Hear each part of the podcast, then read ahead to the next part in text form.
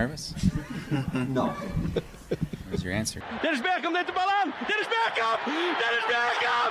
Dennis Beckham. Dennis Beckham. Oh! Oh no! Oh yes, he missed it. Good afternoon and welcome to the Suffering from Joy podcast. I'm Devin. We're here to talk about the brand new scheduled release from the MLS season, only 65 days away uh, till opening day. Seth's here to join me. Uh, the man, the myth, the legend himself. Seth, how you doing? Doing well here. Um, it's it's uh, snowy up here in Chicago, which is exactly what you want to think of when you um, start thinking about MLS opening day, which might be snowy in some cities in this league. Uh, hopefully not here in Austin, and we actually got the easy one out of the way early for me. I was worried I was going to have to try to figure out a way to maybe go to like the St. Louis City uh, opening day game, or like would I really miss the Austin opening day? But they made it nice and easy. It's here for me, and uh, I get to do both. Yeah, So, no, um, I mean, I, I think that's really a testament to the fact that it's like, hey, Austin is a destination opening day. I mean, part of me really wanted them to put St. Louis City in um, Dallas or Houston for opening day so they could bring five thousand, or actually, heck, here in Chicago, but um, put them, give them five thousand fans and let them take over a stadium, which they really won't be able to do down at Q two. But it, I'm sure they'll sell out the away section. There'll be a bunch of fans. It should be a great atmosphere and a good showcase for the league. A little surprised it's not on Big Fox or on FS1, but we'll take it. Yeah, certainly. And, um, you know, I, I think we get a better start time and we'll kind of go into some of these uh, tangential questions that are already pinging around my head um, about all these things. Uh, I think uh, City's um, second game, too, their home openers against Charlotte. So it's nice that they get to do the kind of like uh, roundabouts of the expansion teams right away. Yeah, the uh, wel- welcome to MLS. Um, hey, you get to go see the, I guess, or we're MLS 3.0, 4.0. I don't know what we're at right now because let's face it, what does counting work in, in MLS? Yeah, who knows? I mean, it's GAM minus 6.5 plus or minus eight minutes or something along those lines. It also traded for a super draft pick. Yeah. So um, I, I think we're going to do some some deep dive on them for a little bit, just because I think it's a very interesting build, and I kind of want to maybe see how they stack up. But it's certainly uh, it's an interesting start for them. It's not quite um, at LAFC, but I mean we were Western Conference Finals last year, so it's not like we're a we're a slouch team, even though we're we're pretty new expansion team. But uh, you mentioned they're gonna they're gonna bring a good crowd. Do we know um, what the away section allotment for them or kind of other teams in general this year are going to be? Yeah, I mean, I assume it's going to be pretty similar to last year. Um, it does not look like the league wide away ticket price rules are going into effect yet. I mean, I've only gotten, um, as I think most of the people listening to this know, that I do most of the away ticketing for Austin FC's fans. And Minnesota's the only team that's gotten back to me with a ticket price yet this year, but maybe there's going to be a cap, but I kind of doubt it. I mean, what we've been doing at Austin's a little ridiculous from the away traveling perspective, but makes sense based on the home market. Is that in 2021, our front office charged $57 for away tickets. Last year was 59. I'd expect it's probably going to be like 61 or 62 this year, unless the league office tells them, "Hey, you got to put a price under $40," which has been rumored, but haven't actually seen anything in writing. Yeah, and I mean that's until the league actually does something and steps in there and says, "Hey, it has to be like a certain percentage of your ticket price, or the number is this, or whatever." It's kind of a lose lose. You're either going to piss off your home fans or piss off away fans, and teams are going to retaliate, and it's a whole thing. And I, I mean, really, the league should do something about it. But uh, hey, Yeah. it's MLS. That's part of the fun, right? Yeah, I mean, you would think that in an entity where everyone is owned by the league, the league would do something here. But it is um, kind of amazing to me how this works or doesn't work at some points. Yeah, works is a strong word. Um, so I guess let's, let's jump into it. Um, Yeah, uh, I'll, we, I'll uh, just give you just give you a sense. I didn't answer your first question here. So at this point, that there's going to be, um, I assume that they'll get the upper half of 228, so they'll probably get about 200 seats or so. Um, but right now, I mean, these tickets are pretty expensive for the home opener right now. The cheapest seats I'm seeing in the stadium right now are in actually row one of 228. That's $113 with fees. I'm seeing nothing under $100 for the opener, so it's going to be a hot ticket. Yowza. Okay, maybe fewer people than uh, than I thought that I know will be joining us. Um, Yeah, but I mean, I mean, people paid three hundred dollars to go to a 2,000 seat um, Austin FC road opener at LAFC two years ago. I know a lot of City fans have been waiting for years for this match, so I expect there's going to be a good turnout. I have no doubt that they'll sell out whatever allocation we give them. Yeah, and I'm sure um, Austin's kind of nice weather. It's a destination city, like you mentioned, not just for soccer, but it's a big, uh, big kind of touristy town. And uh, I know from experience, by the end of February, you're ready to get the hell out of the constant ice storms and wind and what have you. And even if it's 40 degrees and raining, and we think it's cold here, um, they'll they'll be perfectly fine and consider it a sunny beach day. Yep, that, that, that sounds about right. I mean, hopefully it will be a little warmer than last year's home opener. But hey, if it's a if it's a 5-0 win for Austin FC, the weather it could be 10 degrees and a solid sheet of ice, and I'd take it. Oh yeah, any any day of the week and twice on Sunday. Um, yeah. So we have a little bit of a kind of more similar to our first year, an unbalanced number of teams in the league again. So uh, it's it's not the clean kind of home and home we had with everybody in the West last year. Um, do you want to kind of discuss kind of how that came about and some of the quirks we have this year? Yeah, there, there's some weird quirks in the system. Yeah, when you have 29 teams, I mean, there's no other league. I mean, I guess Liga MX, I think for a little bit did have 19 teams, but most major leagues in the world would never have a um, even have an odd number of teams, but MLS is going to MLS, and uh, San Diego, Sacramento, Vegas weren't ready to come into the league at the same time as St. Louis, so we ended up with 14 teams in the West, 15 teams in the East. Um, Nashville SC switches back to the East this year, so this will be the first year in Austin FC history where we will not be playing um, Nashville. So no trip there, which has been popular the last couple years. Um, even though a team that we've not gotten very good results against, only one point in three matches against them. Um, only but, one goal too, right? Yeah, only one goal as well. Um, a couple taken back for uh, VAR reviews, but um, only one Poor that Jared actually. Stroud. Poor yeah. Jared Stroud. Poor Jared Stroud. Jared Stroud, you can't escape Austin yet. We're going to have you come back here for your. Uh, I, I, don't think it's. I don't think the front office is going to need to give out Jared Stroud bobbleheads to get a full house there for February 25th. No, they're kind of excited to have him, and I think somebody scoped out his Spotify playlist, and he still has La Murga on there. So we'll be happy to have him back, and it'll be nice to see him, and he can uh, he can hang out with Jon Gallagher again, and uh, be sitting in his pocket all day, and they'll be the closest of friends. We, we'll, I'll be curious to see if he makes the uh, starting 11 or the 20 uh, for City because they still have a fair bit of their roster build to build out here in the next 65 days. Yeah, and like I mentioned, I'm sure we'll do um, both kind of a, a, larger season view towards them uh, just as a new expansion team. And obviously, when they actually have a roster, we'll do kind of a, a game heading in type of preview thing and uh, some stuff to look forward to. But since they kind of only have like I think they're at like nine players right now that are actually going to you know maybe see time, um, if they're even that high. Uh, we'll we'll hold off on that for now. But we have some teams we're playing three times this year, right? Yeah. So how, how it's going to work is so that this year um, there's still 34 games in the regular season, and uh, every team so if you do the math there, there are 15 teams in the East. That means that there has to be 90 games against teams in the West. So some teams in the West play six Eastern Conference teams, and some teams play seven.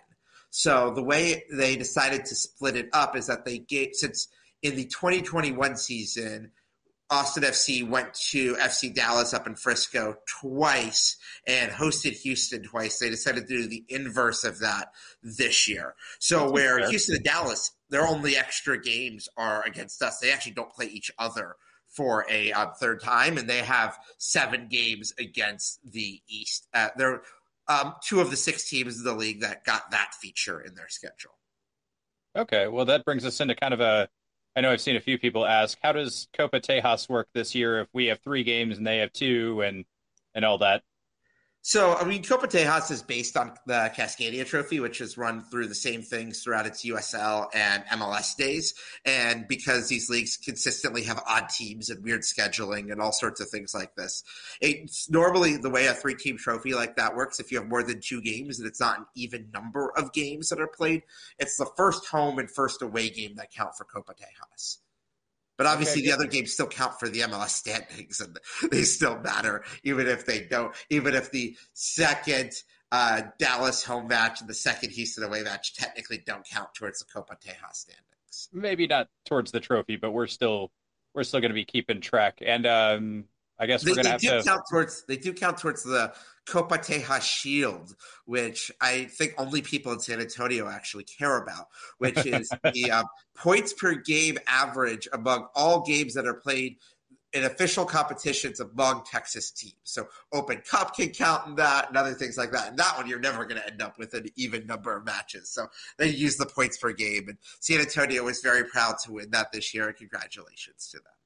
Good for them. We're very happy for them. Uh, nothing's going to make them angrier than us being happy for them about that.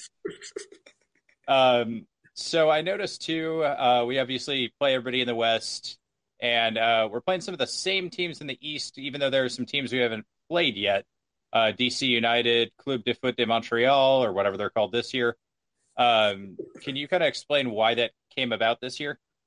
Uh, on the one hand, I don't have a good answer for that because MLS is going to MLS, as we're going to say a lot on this podcast. I mean, uh, before this, I thought the logical thing is that oh, we'd go to Columbus and we'd play the other, we'd play uh, Houston and Dallas twice in this format, and then the other five games in the East would be against teams we haven't played. But my problem was I was using logic and trying to apply it to MLS, and that doesn't always work. Um, the way the league has theoretically approaches this is that they want everyone to play each other home and away before they do repeats, in theory. But something tells me it'll be 2025 and we'll somehow not play the Philadelphia Union. Like nothing would surprise me at this point. Yeah, that's the way it's going. And uh, as far as teams in the East to avoid, that's not the worst one. Yeah, I mean, Um, the fact is that we would not. I mean, wouldn't it be hilarious if the first match? I mean, I, we are on the opposite sides of the bracket, but it would be hilarious if the first ever Austin FC Philly Union match was the Concacaf Champions League final. I think that would be that, that would be ri- ridiculously hilarious. Yeah, and MLS would come out right afterwards and be like, "Oh, we knew that was going to happen. That's why we didn't schedule it." Of course. Yeah. Oh, you sure. guys didn't know? Okay, yeah, sure, all right, okay. Um, so moving forward on that, I know I was kind of excited to see Inter Miami on the schedule, even where they were placed. It was going to be a low chance that we were going to see Messi, but it sounds like he's sticking in Paris for another year. I, I, think it's just people. that Messi hasn't signed any contracts. I don't think Messi's sobered up since he's landed in Argentina. Don't Um, blame him. I, I wouldn't either. If you had five million people, I mean, you saw that there's they're even chanting for his dog at this point. Um, it is. I mean, heck, I I mean, PSG has a match midweek next week, and uh, we'll see if he even makes it to Paris by then. Um, not that they really need him. Mbappe's already back at training, and I can only imagine it's going to be a little awkward when they get back to Parc des Princes for that. Yeah, I would think so. But I mean, they're professionals. They'll get over it. And, you know, now they both have World Cups. So it's not like he denied Mbappe's one best chance or something. Yeah, and Mbappe still had a hat trick and scored a fourth goal on a penalty. It's not like, yeah, it's not one of the best games of his life on Sunday. Yeah, he, he didn't Harry Kane it up or anything. No. And honestly, if he had gotten one more pass, he could have easily had a fourth goal in regulation, and then he's the world champion again. Yeah, I saw that. I felt a little bad for him. But, um, you know, I, I think most people who are kind of general fans and have been watching the game for a while are like, okay, I'm happy to see Messi. Maybe not the rest of Argentina, but um, happy to see Messi win one. Yeah. No, it, it all it all works out there. Um, um but there's a um yeah, no, I mean I think we're we're at a good spot. I mean Inter Miami is a it's one of the uh, one of the five stadiums in the league I haven't been to. Um so I'm really looking forward to going down there as much as anyone can be looking forward to going to South Florida in late June, early July, but eh, we'll make the best of it. Yeah, and um, let's make this very clear: the stadium is not in Miami; it's in Fort Lauderdale. It is So in North Fort gonna- Lauderdale under the runway of a private airport.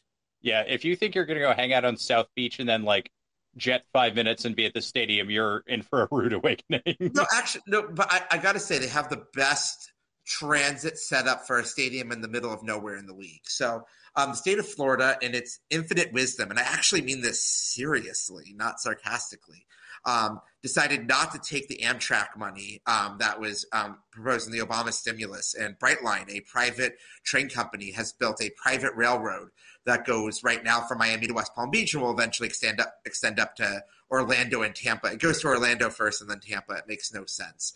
But um, it is. Um, I had a chance to take it last year when I was inadvertently in South Florida um, because of a missed flight connection.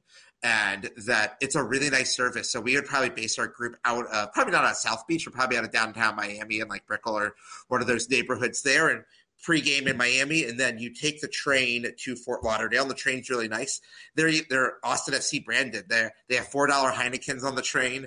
They have a Verde train of all things, uh, among other colors. Um, and then the Brightline provides free buses um, included with your train fare to um, to DRV PNK, which doesn't have any vowels in its stadium name because I guess they um, don't really teach anything down in schools in Miami Dade and Broward counties. No, not in the uh, public schools at least. But hey, I mean, it's it's Miami. It's a cool, trendy hub, right? So that's that's the cool, trendy thing. At least the last time I paid attention to anything like that. Um, speaking of cool and trendy, what did you think of the uh, release video? Honestly, I didn't even watch it. I, I what I did was I'm the person that's like I, I was very frustrated for a few minutes on there. I mean, luckily some people in Slack and other people got screenshots of it um, and did other things through it to make sure that like I'm like I just want the schedule to work. Send me a PDF or an Excel form of here's the schedule, home and away. At least we don't have very many questions about times this year. Most games are at 7:30 local time. That's easy. There are a few exceptions to that, but for the most part, it's like just tell me where we're playing, when we're playing, and good. I don't need a fancy schedule release video. I, I, I mean, I do think it was probably a teeny bit of a miss from the video team, but like the video team does great work. Okay, they had an idea that sounded really good to them that doesn't connect with your most intense fans. Okay, but like the people who are saying like they should go quit their jobs, like come on, people, like this Yeah, sounds like down. trolling in my day job. Yeah, it's uh, yeah. I spent that entire afternoon on phone calls, so I was sitting there trying to F5 it to get it to load on the website, but it would only load like two or three months at a time, and I was just like, "Come on, you guys made this entire video. You can't give me like just the listing of games." And then they had the weird like cut split where it just gave like home games on one side and away games on the other, and like I get why, but uh, also like it, it made me pine for the days of like the '90s where one of your big gifts as a season ticket holder member of a sports franchise was they would like mail you a magnet calendar to put on your fridge Yeah. and i was like that's all i need is like the the digital magnet calendar version of this uh and Yeah. need it to work but i mean at the end of the day like if you were uh, like you know busy or something during the day you look at it later at the night like you're not like oh my god i can't believe i missed the release video you're like oh well there's the schedule cool Yeah, that's all I care about. But you know what? Other people have different priorities than I do, and you got I respect the marketing team for trying to reach out to other people. And I mean, you know, some people had some fun with it. I know in previous years they liked him, so uh, you know, have some fun with it. That's fine. Uh, different strokes for different folks, as we say. And um, I, I will say the one the one schedule release I did appreciate was the Vancouver one. I don't know if you saw that. That Vancouver did holiday themed desserts for um, each team in the league, and um, they had some quite creative entries there. Nice. I might have to actually look that one up, uh, if only to figure out what I'm going to make for dessert on Christmas. Yeah, Austin, Austin got dessert tacos. Um, Okay. Um, the um, FC Dallas one had a Texas size uh, gingerbread, gin, uh, no, Texas size gingerbread fruit cake that was so over the top that I, I had a, I, I got a kick out of it. Okay, nice. Yeah, I'll do that whenever I make my debut on the Great British Baking Show. Yeah, Uh, I, I mean they had arch themed desserts for City. They had like, the, I mean they, they did a, they did a nice job up there north of the border. Ahem. City. Yes. I, I don't think we're going to be able to keep that up for an entire podcast, but I'm going to try to do it as long as I can. Uh, you mentioned most of our games are going to be 7:30 local time. Um, obviously, home games here in Central Time, and whenever we're away playing there. So, do we still need to rely on MLSKickoffTimes.com, or is that site blissfully, I think, mostly for the creator of it, going to be a thing of the past? Mostly a thing of the past. However, I don't. We haven't gotten confirmation if we're going to stick. So we have gotten confirmation that Apple, as part of MLS Season Pass, is going to do a half-hour pregame show. So, like for people out of market, like I could never, if I was watching an Austin FC home match from Chicago last year, ESPN Plus would only go live at the top of the hour. I wouldn't get to see Adrian, Mike, Sonny, and the crew do their pregame show because it just wasn't available to us. We're going to have a neutral pregame show that will be available for 30 minutes before every match. But honestly, I probably won't even be watching that most of the time because I'll probably be watching the whip around coverage of the matches that kick off at 6:30 Central Central Time because those will be the 7:30 Eastern matches. So I may very well have to get my current TV actually doesn't even have um, Apple Plus because it's like a 2015 Roku. So one of my things over the holidays is I need to put a second TV in here that has at least Apple Plus on it, and then can figure out other things to make that all work. Treat yourself, Seth. Treat yourself. Yes. Uh, if we need to, we'll fundraise it for you as a as a. Nah, you, you don't need to worry about fundraising it for me. I I've, I've got it. I'm working on the setup right now, but I should be able to make this work pretty easily. I'll uh, I'll figure out a way to bill it to the club. How about that? Yeah.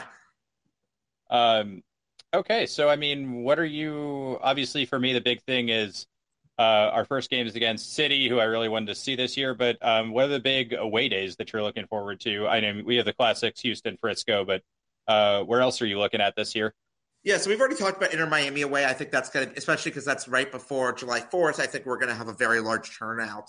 Um, that is going to head out head down to Fort Lauderdale in Miami for that match. And I think people will like to make it a vacation out of there. I think the big thing for us is really going to be CCL this year. I, I don't think we're going to have that many people. I mean, I'm going to the Dominican Republic if we have this match, but I'm also crazy.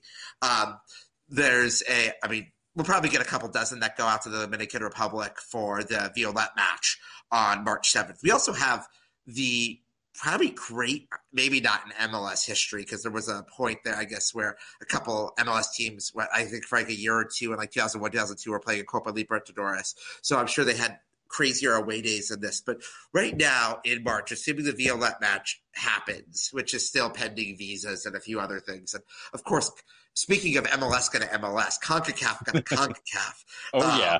Is, I learned uh, it from you, Dad. Yes. Um, we have um, I had some contacts with the front office this week, and I'm like, "Do we have any more clarity on this match?" And it was a giant shrug emoji.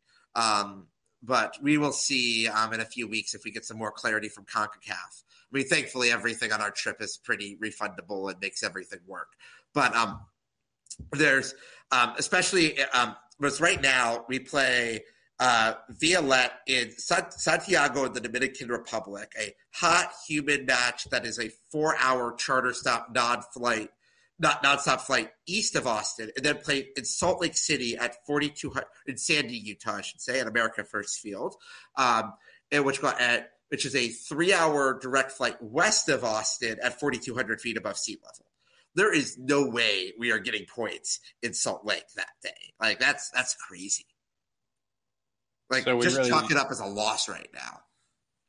Yeah, well, I mean, it's not like we have a great record there in the past either. I mean, we've had a great record with eleven men on the pitch. Yeah, well, that's kind of the problem, isn't it? Uh, speaking yeah. of CCL, if we uh, if we come through that tie, do we have an actual date uh, set of dates? I guess we'd be playing, or is it still kind of like, uh, hey, it might be Tuesday, Wednesday, or Thursday of uh, in early April? Yeah, so we know, assuming that uh, SFC gets by Violette, which I, on the one hand, I think, uh, like, first of all, it's probably still 60 40 whether this match, the set of matches are going to happen. And if it happens, if Austin FC loses to a team that has not played competitive matches in 10 months, shame on us. And that's pathetic. Yeah, it that's our own really fault. pathetic. Um, so we get by that round, um, it would be away first to either Leon um, down in Mexico or to Tauro in Panama City. Um, it would probably be um, if you notice that, so this year in MLS, because of 29 teams, everyone has to be by for at least one or two weeks this mm-hmm. year to make. There's some midweek scheduling, so like there's certain like Wednesdays where like six teams in the league are playing, and there's others where like 12 are playing. Like there's some funny things around that international break, so it doesn't work out perfectly, but there's at least one Saturday where everyone is buying the, the league this year. Austin FC chose to go by. I don't know if we chose, I should say, but I assume there was probably some like requests for him of like when did teams want to go by. Austin FC is by April first, so the weekend before playing at Leon or at uh, Panama City is is a bye week, and I think that's honestly a great bye week to have it. So at that point, I'd want to play that match Tuesday because then you go out to LAFC that Saturday. Man, we are not getting any favors on the. Uh post uh, post CCL uh, away days. It sounds like it's going to be a rough uh, beginning of the year. But I mean, you're also playing LAFC, who is um, going to be. Oh, actually, no, they're going to be at. Uh, I mean, that's assuming they get by Alajuelense, which is a um, not necessarily the easiest of opponents, but because they are in the sixth spot in CCL, they would be home to either Vancouver or to Real España from Honduras if they get by Alajuelense. But like Alajuelense is one of the toughest draws in there. LAFC may not make it by them. Good. We'll hit them while they're already dejected, and then we'll we'll get our revenge. We will see. Yeah, I, I mean, I expect. Uh, uh, speaking of away days, since that's a Saturday game, that's a big Fox game. Instead of being a uh, seven thirty local time kickoff, it's going to be a four thirty p.m. local time kickoff in LA, which is. I mean, it works well. It's the Easter. It's the East Coast MLS window, but it's going to be on Big Fox as well. So um, I, I suspect we'll get a good turnout for that match. Good, good. Um, I think a few people who are especially uh, not exactly up to date, who are not reading every single news release the club puts out, might have noticed there's a giant gap in their schedule starting in July. Uh, Yeah. Do you want to tell us what that's about? Sure, yeah. So um, this year we have a, a brand new tournament called the Leagues Cup. So um, because we have so much World Cup fever, and we'll talk more about World Cup formatting later in this podcast too, that it's like, oh, the World Cup got great ratings. How about let's create another tournament with a group stage and a knockout stage? Um, and so that's what we're doing here. So it's called Leagues Cup. This is going to take all 29 teams in MLS and 18 teams in all 18 teams in Liga MX and have a group stage, uh, which will be two matches in Austin. One of them will be um, the way that they're doing it is that the champions of MLS, um, LAFC, and the champions of Liga MX, um, uh, Pachuca, get, get byes automatically to the knockout round, and the remaining 45 teams are going to play in 15 groups of three. The way that they have paired it up is that it is going to be all games in Leagues Cup, at least in the inaugural Leagues Cup, are going to be in the United States. I really do hope in the future that we get some games in Mexico, like some away days in Mexico City or Guadalajara would be, or Monterrey would be a lot of fun. And I think it would be really good for the Mexican leagues to start hosting MLS teams there, not just in CCL. And it would be great atmospheres. I think it would do more to build up the reputation of MLS. But right now, this is a cash grab, and there are plenty of Mexican fans in the United States, so that they're going to be playing all matches of Leagues Cup in the United States. So the way they did it was that they ranked the teams um, who were the second through 16th best finishers and paired them up sort of sixth, second place from MLS, which uh, would be the Philadelphia Union, would be playing the 16th place team from Liga MX and sort of doing a zigzag across there. So Austin will get Mazatlan in our group, and then the remaining 15 teams are 13 MLS teams and two Liga MX teams. I have no inside knowledge on who's going to be the second team there. My gut is that Houston will go to be in Dallas's group because they only play each other twice. So that's like, hey, you're only playing each other twice. That we're going to go send um, Dallas, we're going to go send Houston up to Dallas to be part of their pod. And then the um, team that I bet comes into our pod would be FC Juarez, who is one of the lowest two finishing teams in Mexico. Um, so we, because that Juarez has never played Austin before. El Paso, it's, Juarez, you know, Juarez is obviously right across the Rio Grande from um, from El Paso. I bet you that we end up with a group with two Mexican teams, but that's just my prediction today. I have no inside knowledge. Okay, yeah, and I mean, there's nothing international tournament organizers love as much of a group stage. Uh, the World Cup, for those of you who don't know, used to be played in like multiple group stages. In 1950, the World Cup literally like there wasn't a final; they just had a final group stage. So I don't know what it is with these people in group stages, but uh, for some reason, people who make international tournaments love the love the uh, the specter of a group stage. Well, Um, the group stage is really helpful from a planning perspective. Sure. You know, you have guaranteed matches of Club A is going to play Club B on this day. There's no knockout contingencies. You can book your hotels ahead of time. You can arrange all those logistics. It's easier to do that. Yeah, and as we all know, these uh, tournaments are organized for the logistics and the folks planning them uh, to make it as easy as possible. I, Yes. I'm only half joking about that. Sometimes it seems that way. Yeah, uh, yeah, it's all going everything. Yeah, uh, and since you mentioned the World Cup, they haven't finalized the like weird groups of three 48 team format, right? They kind of track back on that a little bit. They've tracked back on that a lot. I, my personal preferred format for the 2026 World Cup is 12 groups of four, and I think that will happen. The question is, how many teams do you put in the knockout stage? Because that means uh, how many more matches do you need once you do that?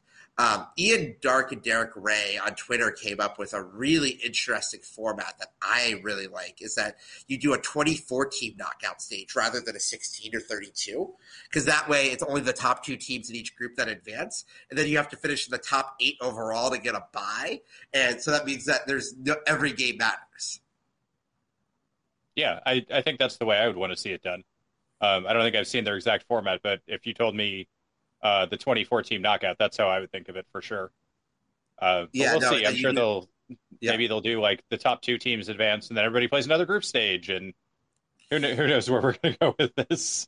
I mean, uh, I, I, if I were betting today, I'd say FIFA ends up with 48 and then a 32 team knockout, sort of like the way uh, you the Euros do it, where like the eight ranked, the eight best third place teams had it, because more matches is more revenue. And if there's anything we've learned about FIFA, is that more revenue is good. Human rights, not so much, but revenue is always great.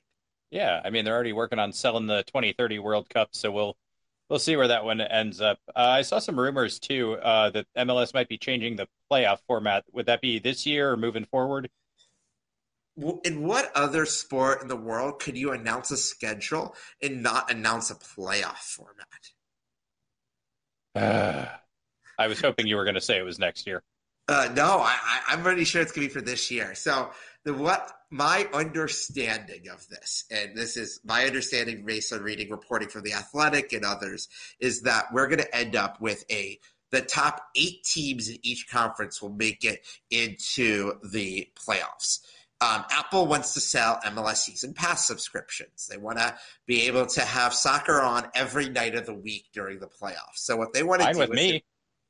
It, it's going to be great. Like this sounds amazing for TV viewers, amazing for building narratives. It sounds terrible for visiting fans, and even probably for some home fans too.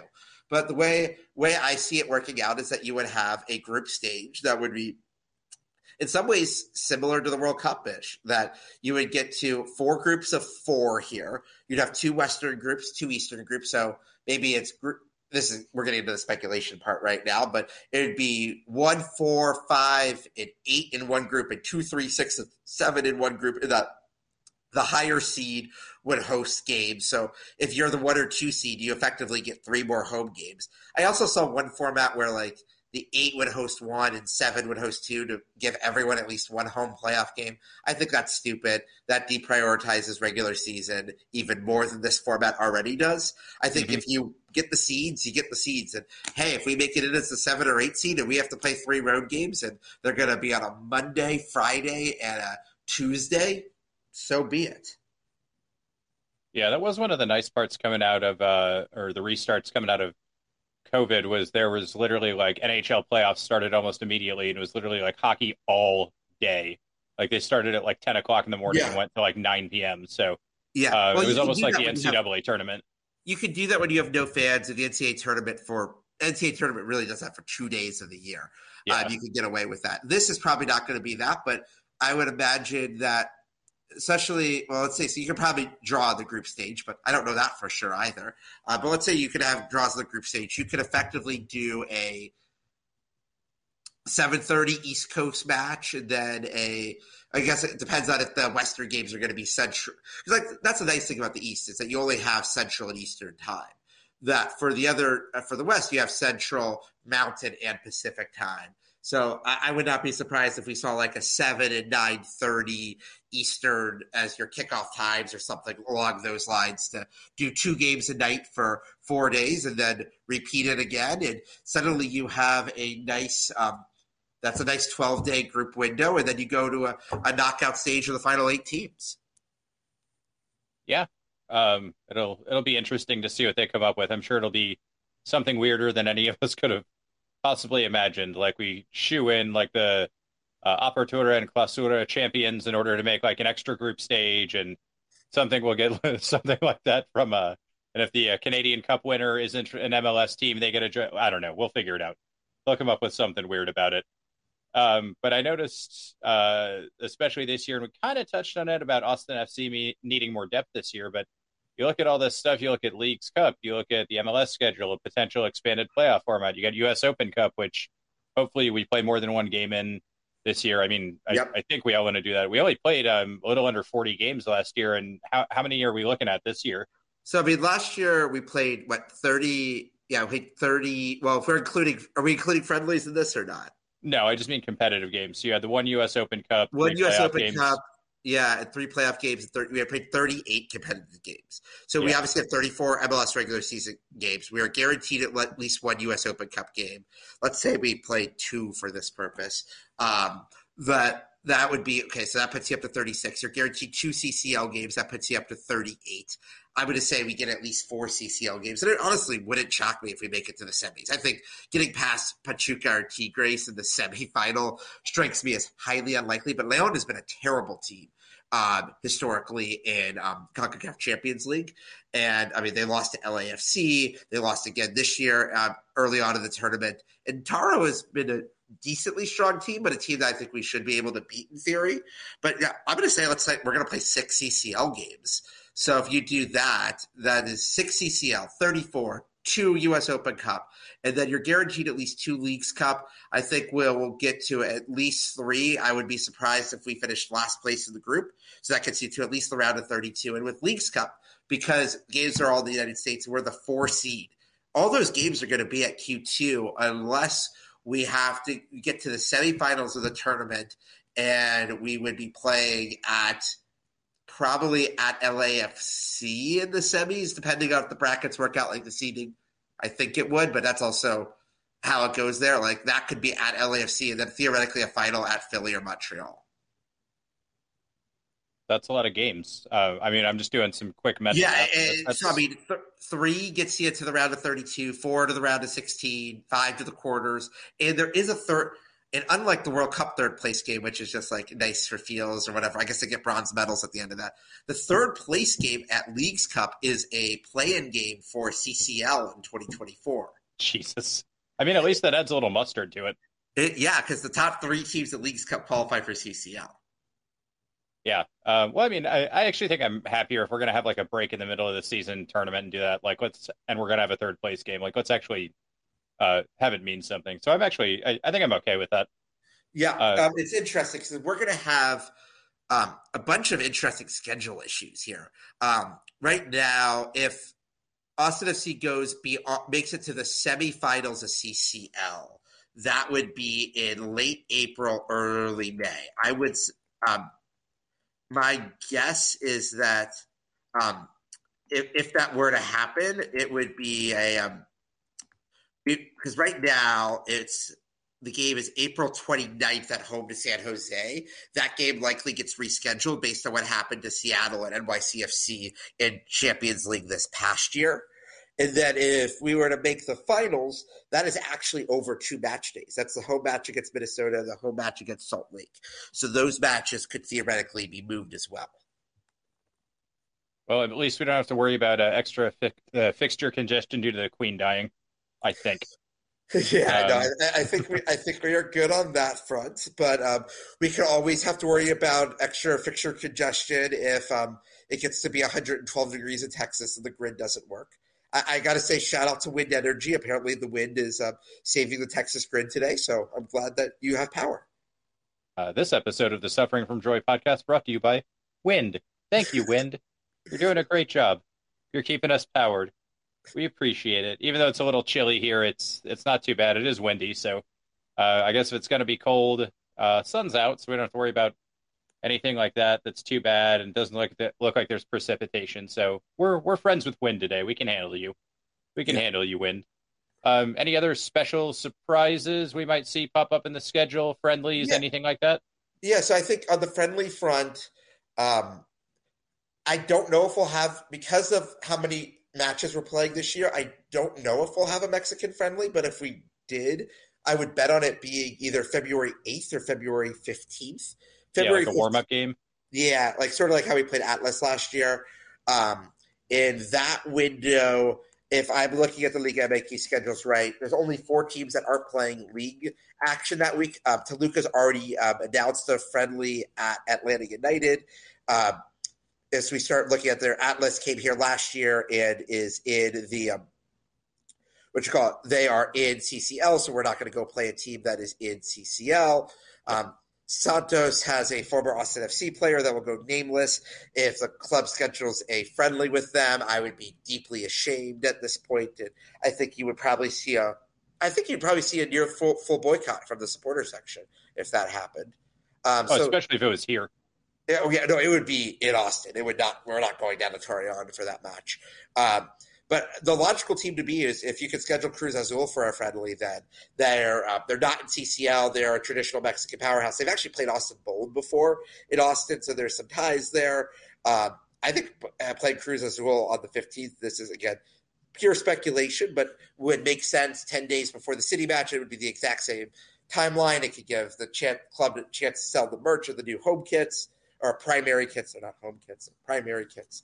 But um, that could work well. And then if you're looking at the week, if they wanted to do something two and a half weeks out, which seems a little early, it looks like nearly all of the uh, there, there's a few more options at that point, but we'll, we'd see what comes comes about. Okay. Um, so we know a little bit about the schedule now. Uh, can you give us a little bit of an insight into kind of how much work you do and what you actually have to do, both for like in a home and away match, and dealing with like traveling supporters or getting all of us to a game, even though we're kind of like wandering puppies trying to find our way through uh, through various cities. Yeah, so I, I did answer your the last part of your question there. Um, one other thing I'll throw in there in terms of surprises. Um, the way Leagues Cup is set up is that with groups of three, you're going to have to have three match days because you can't play simultaneous matches. Sure. That does leave the window open for another summer friendly, and there's been some well, uh, semi-confirmed rumors. Matthew McConaughey announced it during the um, Austin FC regular season finale against uh, the Colorado Rapids that there's been some contact between Austin FC and Wrexham AFC out of the uh, National League in England slash Wales. That their Wrexham is going to be coming to the United States for a preseason tour in the summer, and I fully suspect, due to the relationship between Matthew McConaughey, Ryan Reynolds, and the other owners at Wrexham AFC, that we'll see uh, Super Paul Mullin and Wrexham AFC come to play some version of Austin FC at some point this summer. All right, bring on the Deadpool and Rob McElhenney. Yeah, that will be. Uh, I, think that that match will attract a different set of fans. That might be. It will be the most expensive friendly to have ever attended. Like people, I don't think it'll be as crazy as the Tigres friendly. I mean, maybe Rodney Redes will score again. I mean, anything is possible. But um, it is a. Um, I, I suspect that that will draw a lot of eyeballs and media attention to Austin FC, way more than any friendly of a team that. I mean, I hope they get promoted to League Two, but even a League Two team deserves. Yeah, and I mean, I, I'm always supportive of lower league football, but like, this team is not good. I've watched them on uh, on ESPN Plus a few times, and it's um, it, it's a team that if we play even like a halfway reserve lineup, we should smash like in half repeatedly and viciously. Yeah. And um, let's face it, Wrexham, like they're used to playing on 50 degree, semi decent pitches across Wales and England. They're going to have to come to Austin, Texas in July when it's going to be like 102 degrees. And yeah, it might be an eight o'clock kick, but like they're not going to know what to do with this. No, and I mean it's not like you know when you have one of the big like Premier League teams and all these guys are from all around the world and they play internationally all the time. It's like most of these guys are have been kicking around like you know regional parts of England and and parts of Wales for their entire careers. They're not you know flying off and playing in World Cup qualifiers on their uh, on their weekends off or anything. I mean, heck, Everton starting Jordan Pickford got smashed at the uh, really hot ground of Minnesota United last um, what you call it last July. I mean, this still just this July. We haven't celebrated the new year yet. We're yep. recording this on December twenty second. Um, so yeah, I mean, I, I, would. I mean, if Wrexham gets a, even a draw on a tour of four MLS teams, that would be a job well done for them. Yeah. Um, okay. So I think that's that's uh, good. I would look forward to a Wrexham game for sure. I don't know about you. Uh, I'm not. I wouldn't fly back for it, but I know my tickets would be snapped up um, in one second. I mean, the people on my season tickets who are like, we're playing Pachuca. I'm like, they're the best team in Mexico. Eh, I don't really care. We're playing Wrexham. I saw them on FX. I yeah, would like, exactly. it's, I mean, if I am, I mean, also is luckily not in this position due to the results of the pitch, everything that we've built around the club, and it like it's in a good place right now. But if I don't know if I'm a, a team that um, shares an office building with my employer right now, hit hit the Chicago Fire, I would be doing everything I could to get my own Netflix or Apple show or whatever else to get people hooked coming to games. Like this is a way to get people's butts in seats. Yeah, and I mean, even your like uh your club media too. You can do like a little mini docu series about it. I'm sure it'll be on. Uh, they'll either do a standalone or it'll be part of Welcome to Wrexham when they come and do the the tour here. But that's a big media and revenue opportunity right there too. Uh, and I mean, like, I just want to make this clear too. Like, we're not talking about like a couple formerly big lower league teams. Like, I know a lot of people liked uh, Welcome or uh, was it Sunderland Until I Die? Yeah. And uh, whatever the Leeds United one was before um, Leeds was back in the Premier League. Take Us Home, Leeds United, I think it was called. Uh, and those were like, yeah, it's not too bad. Um, but it's basically like them going uh, up into the Premier League. It doesn't continue through that that first season, as far as I know. But like those are historically massive clubs. Like the Stadium of Light holds fifty five thousand people. It's not Yeah, I mean, like And even even if Sunderland were to come over as a championship team, like I mean, we would. The way I usually, when I talk to my English friends about MLS, I'm like, the good MLS teams would compete in the championship. The bad teams are about League One level. yeah, yeah. I think that's about right. And these are several tiers below, and it's not like it's just sort of like a little drop. Like especially once you get out of that top tier of League One, like it's exponentially in a hurry how bad those teams get. Yeah. Um, like you said, kind of your top top tier of League One can kind of kick around the championship, and you see teams all the time.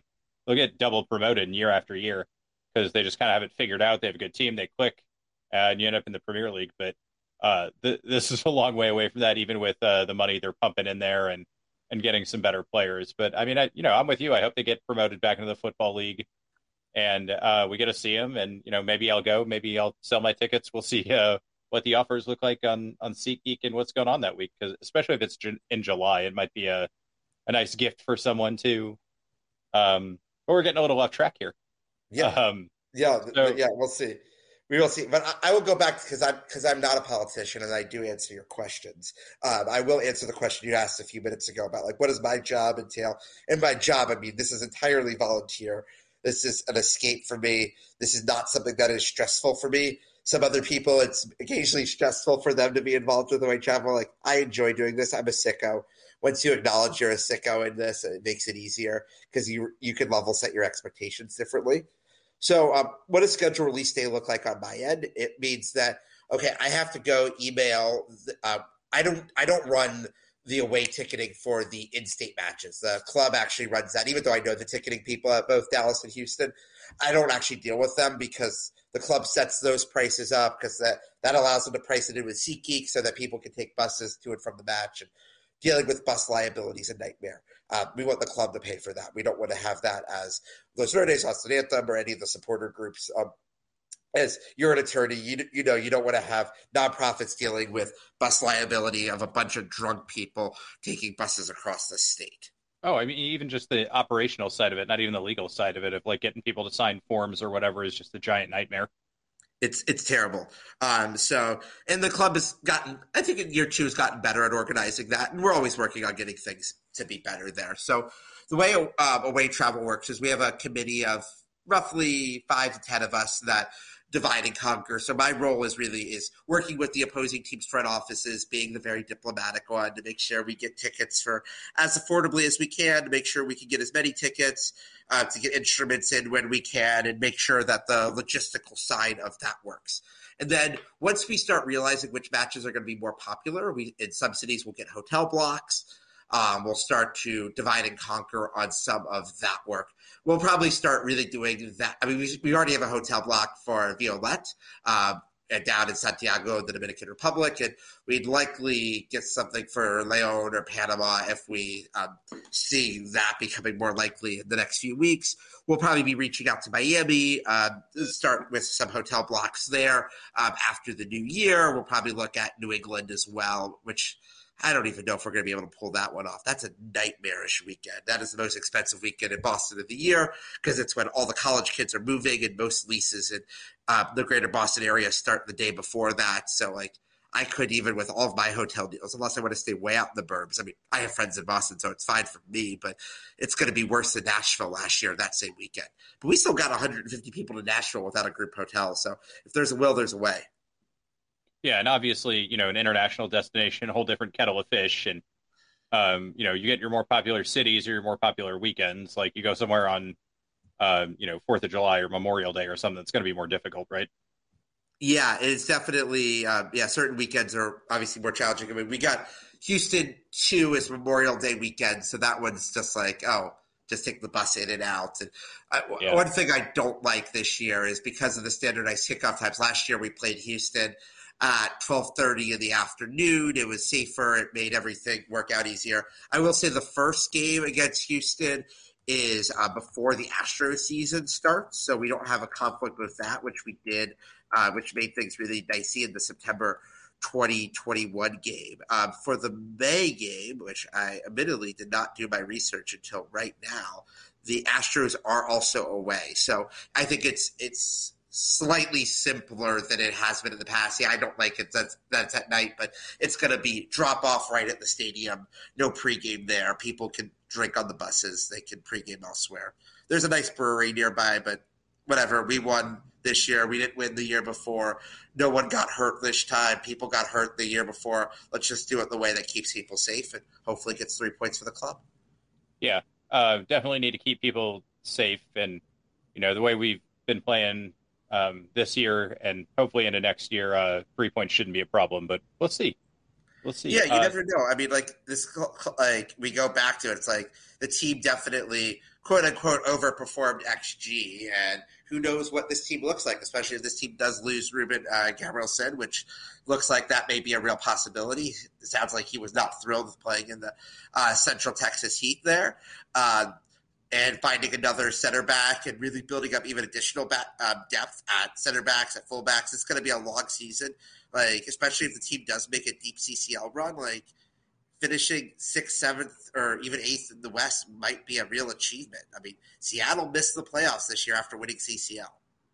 Yeah, I was going to mention Seattle, but uh, I'm pretty sure if you asked all of them if they wanted to sneak into the playoffs or win CCL, they they would all say win CCL. Oh yeah, no. Like if it's a choice between winning CCL and missing the World Cup style playoffs, where I just get to watch the World Cup style playoffs on my TV for, yeah, I would sign me up for that trade right now.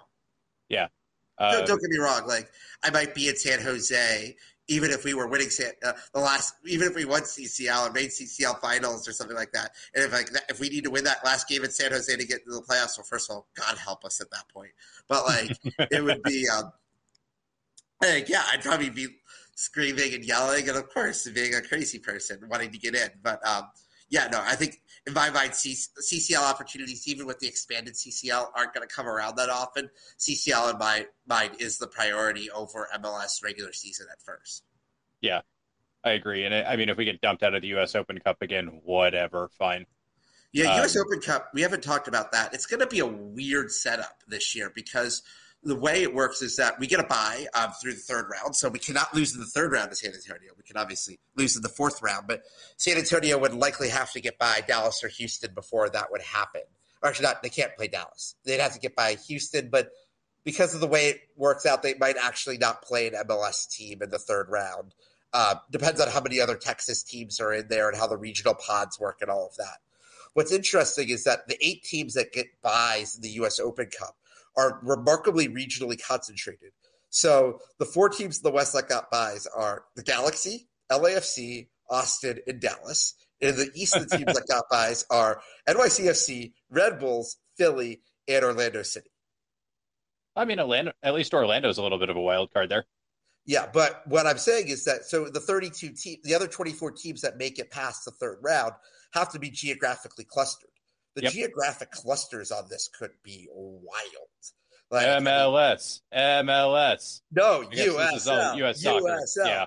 Um, it, like we could play away at Forward Madison. I don't know. I, I, would personally find that fun. Hey, we could actually play the Chicago Fire at some point in this, um, in the round of 32 because of okay, how are you going to divide up the regions between what is Austin focused versus what is Dallas focused? Like that could go all over the place.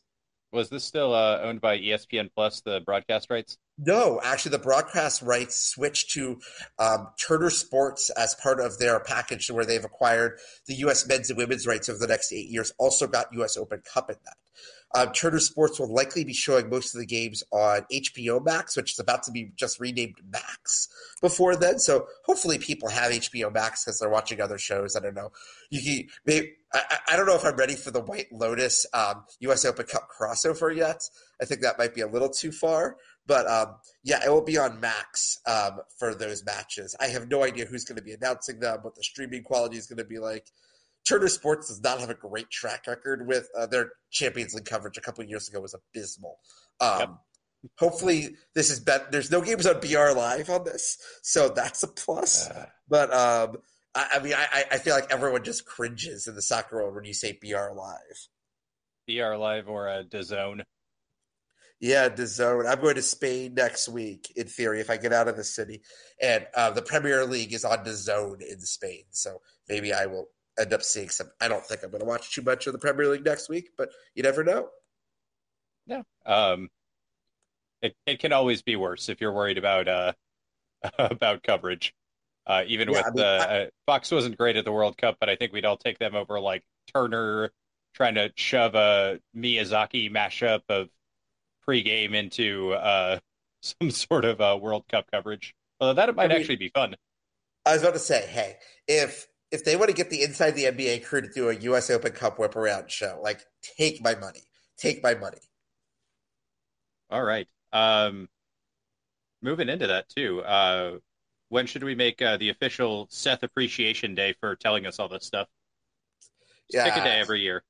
Uh, I don't. I don't need an appreciation day at this point. Just buy me a beer the next time you see me.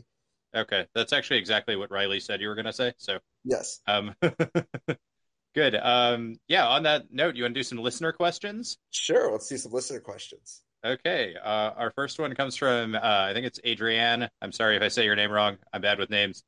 Um, do you ever get tired of knowing anything or knowing everything before us? No, I mean it's it's kind of fun at a certain point to answer a question. I do the thing I do get tired of is the person who's asked the question for the sixth time in a row, and it's just like scroll up, scroll up. Yeah. It's not that hard. Yeah, there's um, a great video from back in the early days of the internet about a Steam and you and how to use threads. And every time I see somebody ask the same question for the third time in an hour, I want to post it, but I know they won't click on it, so it's just self defeating.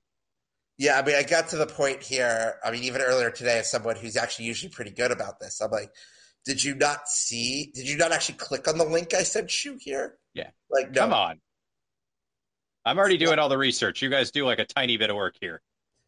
Open the link. It's not that hard. I'm not asking you to watch a video. I'm not even asking you to get 58 minutes into this podcast. I'm just asking you to click a link. Verdissimo's not even in it. I promise. Just click the link. oh God, Verdissimo. Um. Okay. Next one comes from Jorge. Uh, what is the worst soccer away day you've ever had? Um, I will say the worst Austin FC what I've had was the first trip to Frisco last year, where we started the B lineup. The buses were two hours late. Um, it was hot. It was miserable. We got our ass kicked. It was it was just all around unpleasant. Yeah, the, that wasn't like an expected B lineup. You guys found out like as the buses were pulling up an hour before the game, right? Yeah, oh yeah, the buses showed up late. We had Los Verdes buses, we had club buses, we had buses break down midway through. It was it, it was just all around miserable. Um, that was terrible. I will say the worst experience I've ever had at a match myself in 2013 when I was living in Las Vegas. I went to a um, friendly, but I'll have to put friendly or amistoso in air quotes between America and Chivas, the uh, two uh, preeminent Mexican rivals, on July 3rd in 110 degree weather where they Ooh. did not separate the fans inside or outside the stadium. And over 400 people were arrested outside the stadium. There was no security checks inside the stadium, so fans were throwing fireworks at each other. Uh, there was a full on pitch invasion. The match did not finish. I the only reason I was safe is because I was in a section with a bunch of referees and no one was wearing either team's colors. Oh, yeah, it was. There's some amazing YouTube videos if you want to look up America Chivas uh, from July 3rd, 2013 uh, on YouTube. Um, there was also a fight in that match that had four red cards in the first half, so it was nine v nine for the uh, 50 minutes after that point. Excellent. That's my kind of soccer. Yeah, I mean, I mean, soccer. Um, uh, what you call it, collaboration with Lucha Libre. Yeah, there we go. Uh, don't tell the front office that idea. I don't want to see how that ends up coming out. Yeah, no. Um, uh, if they, have, I mean, honestly, that match set, set back professional soccer in Las Vegas by at least five years. Oh yeah, I'm I'm certain. yeah, I mean, uh, even just like, from like an insurance company standpoint. Oh god, and they had it down at Sam Boyd Stadium, which I, I hope you've never had the pleasure of going out to Sam Boyd Stadium before, have you? Uh, no. I think I've flown over it. Yeah, you, yeah. If you fly into Vegas, you almost always fly over it. But um, it is, yeah. Um, that stadium is the lowest point in the valley and has um, no redeeming features to it. Um, I'm gonna take a weird tack on answering this question because uh, mine isn't actually a game I was at. Um, I was down actually visiting Austin, looking for apartments before I moved down here, and uh, I asked one of my friends, like, "Oh, hey, where do I go watch a soccer game?" And he kind of gave me a couple answers, and I just took the one that was closest by. So uh, I ended up watching the uh, U.S. game we don't talk about in Cuba at Mr. Tramp Sports Bar, which, for those of you who don't know, is the Tottenham Hotspur bar. Um, so I walk in, and I don't know anybody there. I'm just there to watch a soccer game, and um, it's they're showing like all of the other qualifiers. So I'm like, okay, cool. I can watch the like uh, I think there was uh, there was the day that Peru qualified too, and so there are a bunch of happy, you know, Peruvian fans. So I got to hang out with them, and then the U.S. lost, and like there are just all of these people from all these different countries by the end of the game, just like, sorry, dude, we're really like sorry, like we're really, uh, you know, um, just people feeling bad, and um, obviously got to do that entirely surrounded by uh, Tottenham Hotspur gear. So that was uh, that was my answer. Uh, you want to do another one? Oh, I'll just piggyback off that. I watched that awful game at Lustre Pearl East, and I do not watch sporting events at Lustre Pearl East because within the course of six months, I watched that game there. And then I also watched the University of Cincinnati Nevada 23 point lead with 11 minutes to go in the NCAA tournament meltdown, which I was supposed to be at in person. Um, and that same bar, and it's a lovely bar. I know ATX, the club took it over for ATX House during the World Cup. I do not watch sporting events at that establishment, even though it's they're run by great people and things like that. All right, it took us an hour, but we got into weird vibes FC territory, so we're doing our jobs here still, Seth. Yeah, been off for two weeks because I haven't had a voice, so glad we're back at it, and we still got it. it took us a little bit to, to, get warmed up, but we still got it. Oh yeah, no, I mean, if, if we talk for an hour, it's going to get weird at a certain point. That's just part of life. Yeah, that's how it goes. Um, uh, we got some of these that we're going to get weird with, so um, next one's not that weird, or it could be if you want it to be. Uh, from Chris Ramirez, what do you want to see on the new kit? Um, I mean, I'm not a, I'm not a fashionista by any means, but I think something that is a slight modification on the primary kit. I like keeping stripes on the kit. Um, maybe stripes down the back, not just like a solid black back, would be kind of interesting. I yeah, that was weird when it first came out. Yeah, and also like, I mean, I get it, especially like you have to have something that but I think even with solid stripes down the back, you could get to a, a point where it is still distinct enough from the mint kit that you don't have to worry about them being too separate from each other on that. But it looks like Adidas is sticking with solid back, so I don't think that's going to happen. Um, yeah, I wouldn't mind maybe some like wavy patterns on the stripes, but um, yeah, I mean, you want to stick with Verde and Black on, on the whole there, but hopefully it'll be something worth buying. Yeah, I'm kind of in the same boat. Like, as long as we don't have some like weird attempt to like do something innovative that totally flops, like the um, LAFC weird smog looking like cream, not white, but not really like a club color thing, or like some of the the big swings and misses from the Premier League we've seen over the past few years. As long as it's like not completely like out of left field and doesn't make any sense and doesn't use the club colors or anything, like I think we'll be fine. Yeah, I mean, hey, maybe they maybe they should go put uh, put Evil Mopac on there now that uh, Evil Mopac's off Twitter. Do a little patch on the side. For now, Evil Mopac will be back. I have uh, yeah, probably. We'll see. We'll. I'll be curious to see what the future of Twitter looks like, but we won't go down that rabbit hole on this call. Uh, no, I have a hard stop at some point, and um, it might be Christmas if we did the whole Twitter thing. So Yeah. um, we do need to sleep at some point. yes. Um, how about describe your dream away scenario? And this comes from uh, Adrian again. Uh, dream dream away scenario. Um, I mean, I was honestly, I mean, I, I I was telling people I was really looking forward to uh, Columbus away day, which would be really fun. But that's not my dream away scenario because there's no dreams that involve Columbus, Ohio. Um, um, so uh, I would say the dream away scenario uh, would be MLS gets into Copa Libertadores or CONCACAF and CONMEBOL merge now that there are plenty of World Cup spots for everyone and that the U.S. and Mexico could still fairly easily qualify, even with playing some South American teams. And you do like group stages, you wouldn't be able to do the full knockout there. But then you combine CONCACAF Champions League and Copa Libertadores, and we do away in Buenos Aires at Boca in that wild stadium.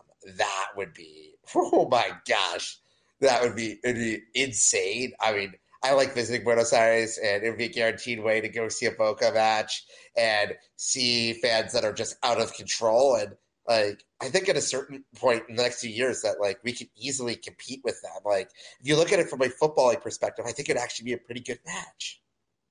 Yeah, I think so, especially the way um, kind of money's been flowing up more and more into MLS, and especially if there's like a, a little bit of an adjustment, a little more free flowing um, capital, and uh, with the salary cap rules getting loosened up a little bit, we could definitely.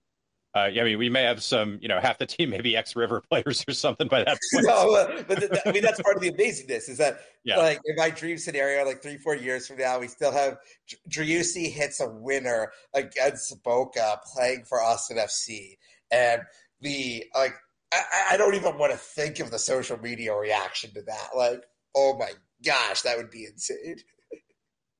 Yeah, so I'm I kind of agree with you. Like I don't when I think of Columbus, like it's a little bit like how I um whenever I hear that song, We Found Love in a Hopeless Place, I always imagine it takes place in Lawrence, Kansas. And I kind of feel the same way about Lawrence, Kansas is a is a hopeful place when you compare it to Topeka or Dodge City. yeah. Um that's just because they're closer to Missouri. It's closer to Missouri. Um, but no, I kind of feel the same way about Columbus. I don't even think of it as like a rivalry. If you're like Columbus Crew, I'm like, oh yeah, those guys. They're like mad at us or something, even though they got to keep their team. Whatever. Um, but I think I would like an MLS like cup final away day in like an iconic stadium that isn't like soccer specific. Uh, like one of the big football stadiums, or obviously we can't go to Seattle because we're in the same conference, but like, you know, play one at Soldier Field or some like just iconic stadium. I think that would be really cool. Um, just for the whole event atmosphere. Like even if it's not, you know, the the greatest, you know, a bunch of people piled on top of each other, everybody's a rabid fan type of thing. Um, I just think that would be cool. I don't know if it's a dream away scenario because you kind of stole what I was gonna say, Mhm. but um, yeah, that I think that one would be cool too. Yeah, no, I, I think there's a there's a few other things as you start brainstorming through this. Uh, would be I, I I do like the fact that we we didn't talk about this earlier because we were we I mean we didn't even really cover that much of the Austin FC schedule because we went all over the place. But as you start looking at it, there- there are going to be two NFL stadiums, or I should say, two major American football venues that are hosting matches this year. One of which got a lot of attention before the season is that the season um, opener, which is not going to be on Fox or FS1, uh, is only going to be available on Apple MLS Season Pass. They should sponsor the Suffering from Joy podcast so we do not suffer, so we can, we'll be watching our suffering on Apple TV Plus MLS Season Pass. Um, hey, I'll ask him. yeah. I can always try. Um, but as, as we go through this, um, is that LAFC and the Galaxy are going to play uh, opening weekend at the Rose Bowl, which should be really cool. And hopefully they get more people than USC and UCLA usually do over there. And I think that would be an awesome atmosphere. Also, LAFC um, is playing. Um, they actually host San Jose twice, but their San Jose away day is getting moved to um, Levi Stadium in Santa Clara. Um, Levi's is going to start hosting a lot more soccer matches as they are going to be one of the 2026 World Cup venues. And I think uh, the Earthquakes usually play LA Galaxy at Stanford Stadium, but moving one of these matches over to Levi's is going to be really cool. And I assume LAFC is going to bring like 20,000 fans or something silly up to Levi's to Santa Clara for that match. That should be a really fun one this season. Yeah, and I expect uh, in seasons to come too. We'll see more of that. Like KC will play a game at Arrowhead. Um, NRG Stadium will host one. Like I know uh, Jerry Jones's Space Palace has hosted games before, but I'm sure they'll do more. I don't, Um, has FC Dallas played at uh, played at Jerry World? I don't know if Dallas has. I just know they hosted soccer games. Yeah, no, they definitely hosted uh, Mexico. They've hosted other international friendlies. Well, I mean, they can't fill Frisco. There's no way they're filling that stadium. Yeah, I was about to say. Yeah, I don't know. It's not like the Dynamo are going to fill NRG. No.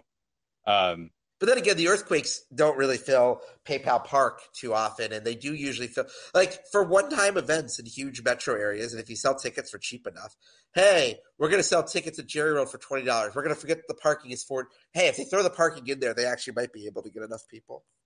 yeah, that's true. Um, from Riley, uh, who is the first coach who will get fired this year? First coach that's going to get fired this year. Uh, the first coach that's going to get fired because they lost to Austin FC. Oh, the first coach that's going to get fired because they lost to Austin FC. Okay. Um, let me just shoot. So let- let's start going through this here. Uh, you no one's going to get fired in the first month. Last year, our first sacking was uh, in April, where we had two in, two in a row between San Jose and DC. Um, Colorado might be the first one. I mean, they're uh, obviously Colorado had a huge drop off um, after winning the West there. And Robin Fraser is a little bit on the hot seat.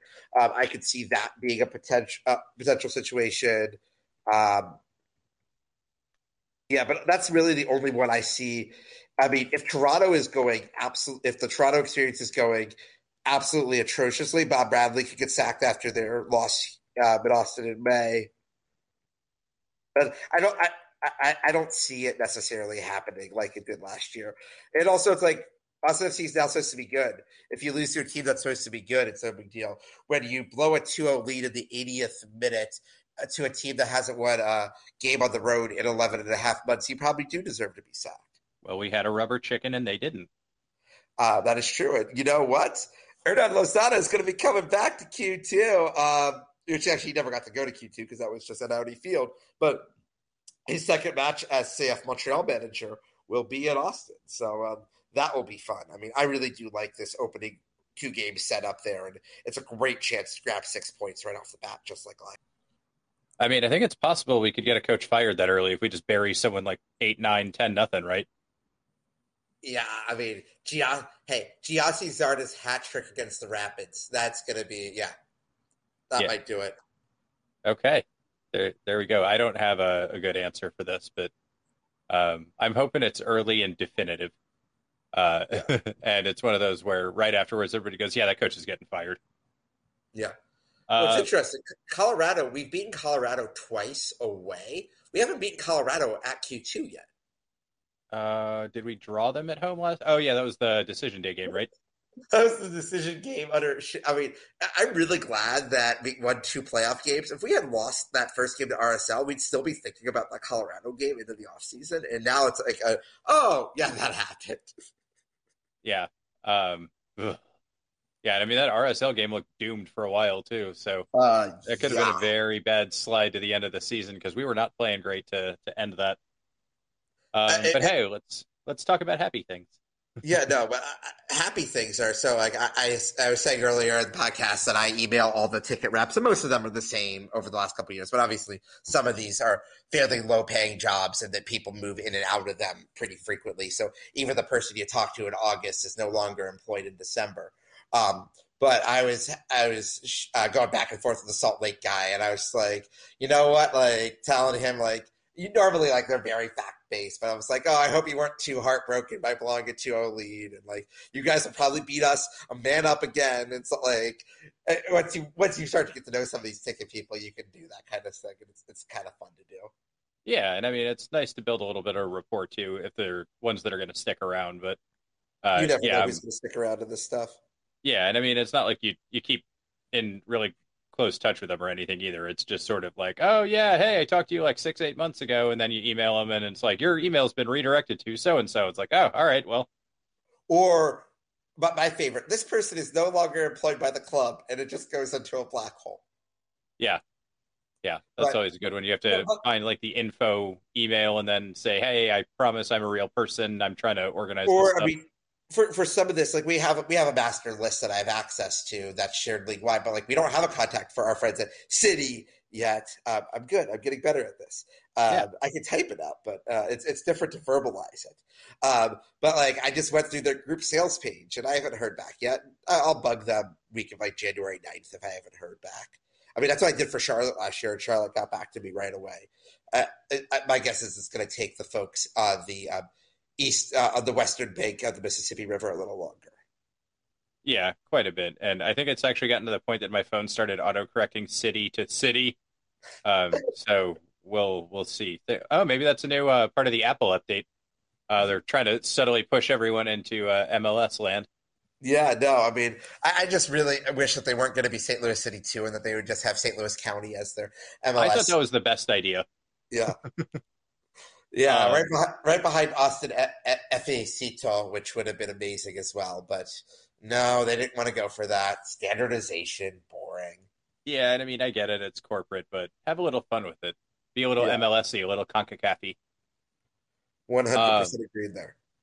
Okay. Uh, last one we have is uh, again from Jorge, and it's kind of a multi-parter. But um, how do you decide what away trips you want to take? Do you have a stadium bucket list? Are there things you want to see and do outside of each match? Like, do you go to a game because you you think the city's cool? Um, how do you decide? Because you definitely go to a lot more of these than I do.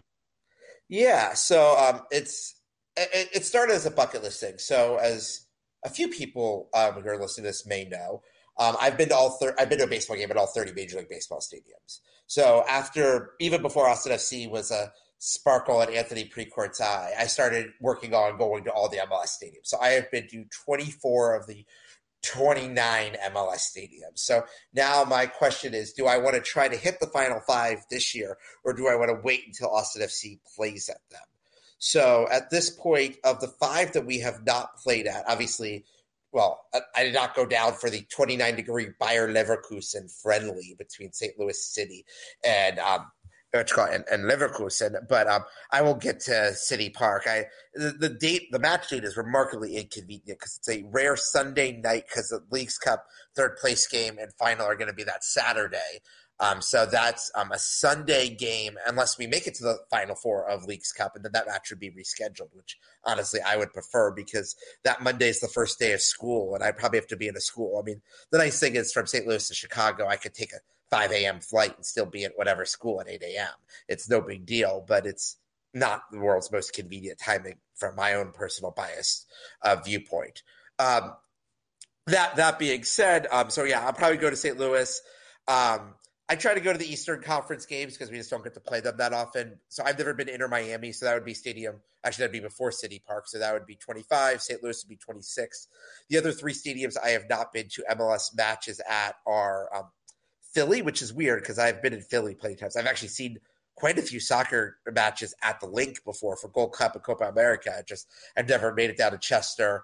Um, I haven't. I've been to Yankee Stadium for baseball, but I haven't been to an NYCFC game at Yankee Stadium or Citi Field, and then I haven't made it. I didn't make it to Geodis Park in Nashville, so I might um, do that at some point this year as well. Um, and then other games that are high on my list for this year. Um, I have not been to an Austin FC game at San Jose yet, and I have family that lives out there, so I might go out to that one this year. Um, and then if like we start playing well or playoffs or other things like that, I'll focus on that. I have been to, I made it to nine away matches last year, and I made it to six in the first year. Um, and so I've been to every Western Conference team. Obviously, I haven't been to St. Louis City yet, as we've described. I've been to a number of Galaxy games, but not for Austin FC. And then I haven't been to San Jose, but I've been to every other stadium in the West. And then I've been to a bunch of them in the East just because I've lived close enough to the East. Have you uh, finally overtaken Roma's total of away days? No, Roma's done like she did all 17. Well, I, Tony now has the record. Tony's ahead of Roma at this point. Um, yeah, it's. I think he's up to like 26, and Roma's like 21 or 22. Yeah, no, Oh. they, I'm not going to beat them, and that's okay. Okay, all right. Now the I mean, question is: so so Roma did every road game in season one. Tony did every road game in season two. Who's going to do every road game in season three? It's not going to be me, but someone needs to take up that challenge. It could be you. Um, and also my yeah, I'm not doing that. Yeah, send us your application. I'll uh, send it along to Apple Plus as long as they uh, agree to sponsor us. We'll try to get you grandfathered in. Uh, Yeah. and make sure you can you can hit every away day. And uh, actually, if somebody wants to do that and do a travel log, I'd be totally interested in in hearing that or putting you on here or something. That'd be awesome. Yeah, no, I think it would be really cool. It would be a really cool idea if um, Apple should try to do some more fan related coverage, especially because they're going to have a lot of other hours of content to fill and give its people to spend um, seventy nine or ninety nine dollars if they're not a season ticket holder on Apple's MLS season pass. Is that the yearly rate? Yeah, I mean, I, I never. I mean, I get at a certain point. Obviously, people are on budgets and things like that, and look at the monthly rates. But look at the annual rates. The annual rates have way. I mean, the season covers starts in February and goes through October. And if we include playoffs, it's probably going to go into early December. I do hope that the new playoff format has some big matches on Thanksgiving, which is again inconvenient for fans, but great for TV ratings. Yeah, or uh, after the success of the U.S. England game, maybe do like a Black Friday thing. Yeah, Black Friday would be great too. Yeah, any like kind of mark your own day or like the day before Thanksgiving or something like that. Well, Uh, NFL is going is playing a three o'clock game on Black Friday, but like even doing Black Friday night would probably be pr- pretty good. yeah, I mean you run into like college football games at that point, but Be rid of the Uh, college football games. Yeah, I mean, I did not attend the Cincinnati Tulane game, which actually did matter for the American Conference Championship this year um, because it was the same time as USA England. I was like, no, I'm going to go watch USA England and watch no goals and missed opportunities over that.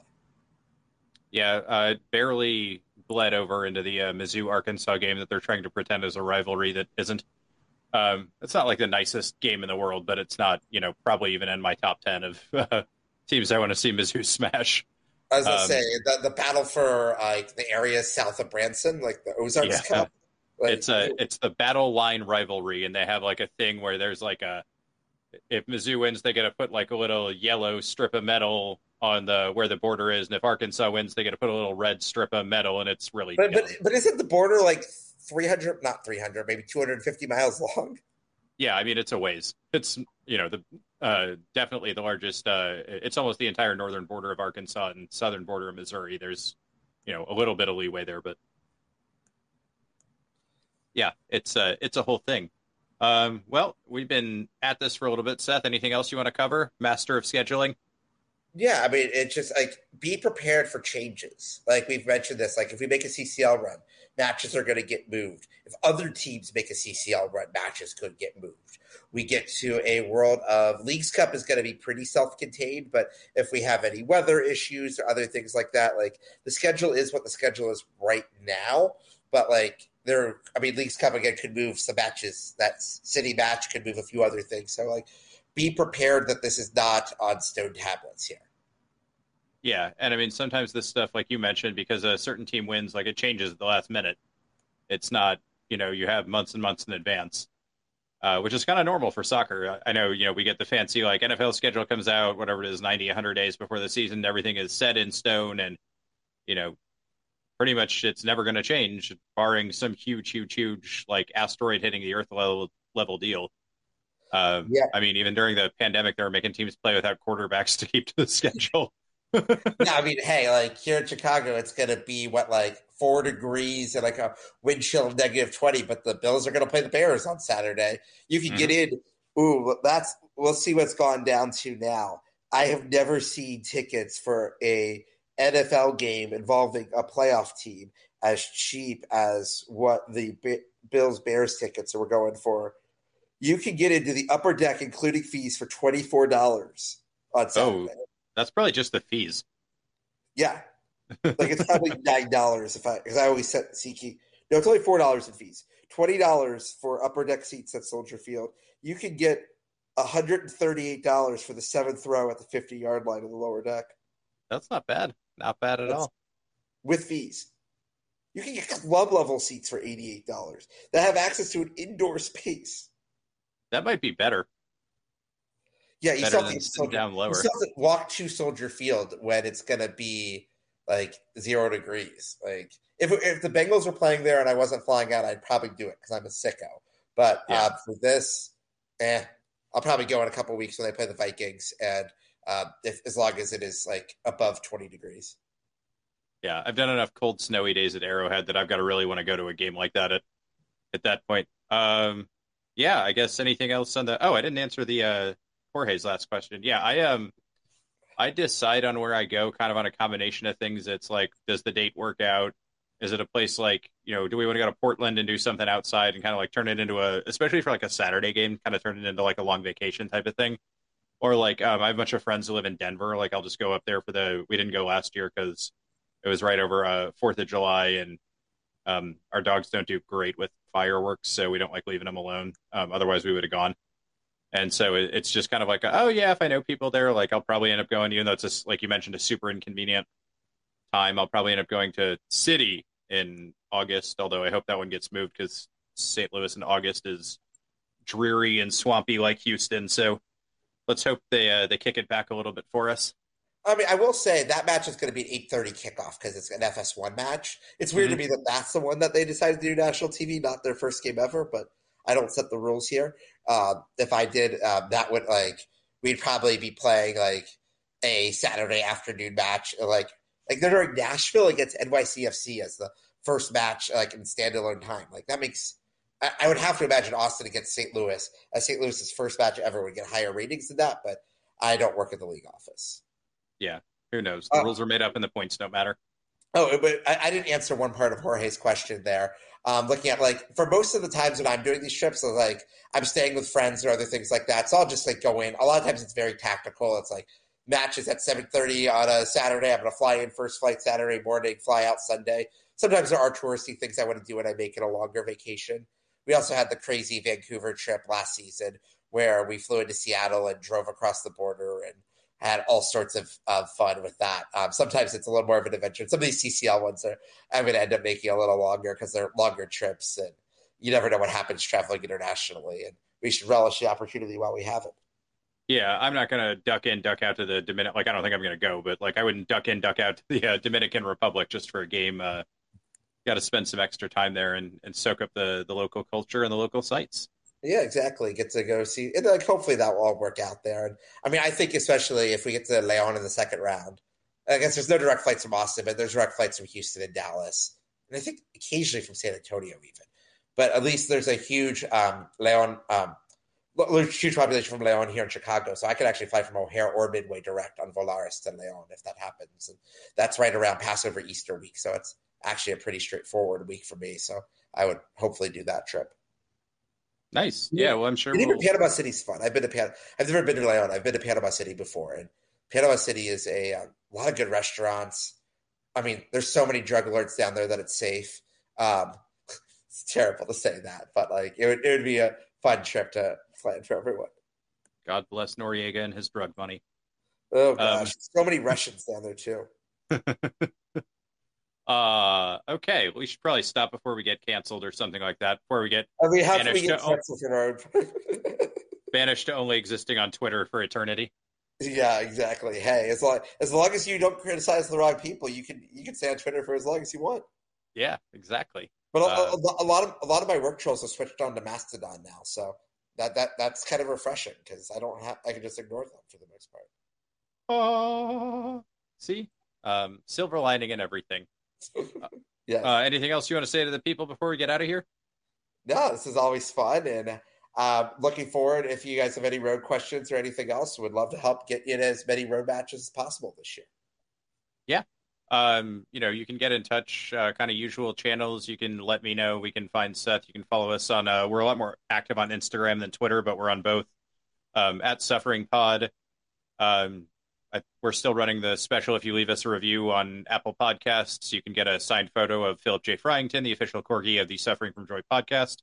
Um, I literally like will press his paw into a glossy photo. Uh, it's dog safe. We're not hurting him. He does it all the time. It's not a big deal. Um, but yeah, if you guys want to do that or like leave us uh, any sort of review or tweeted us a review or rate us or any anything like that, every little bit helps. And um, we're going to definitely pivot a lot more. We were doing some World Cup stuff. We'll be doing a lot more Austin FC focused things. So that's kind of wheeling into the picture, and um, hopefully we're going to get some some cool one off stuff that I've been looking to do, but it's been tough with the the World Cup schedule. Um, and we'll roll those out and let you guys know about them. But um, for now, I think that's us. And Seth, you want to do our tagline?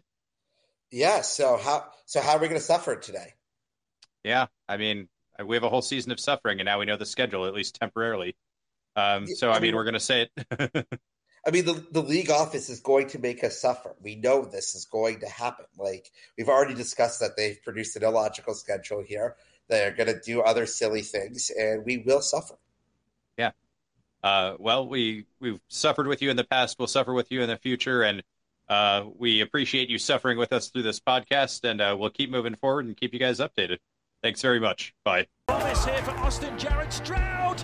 It's Diego Fagundez. He has written his name into Austin folklore. They just won't go away. Oh, he hits the upright again. That's impossible. The Bears' season's going to end on a double doink. Altidore squares it. Dempsey's missed it. Donovan has it. From hope, there is glory.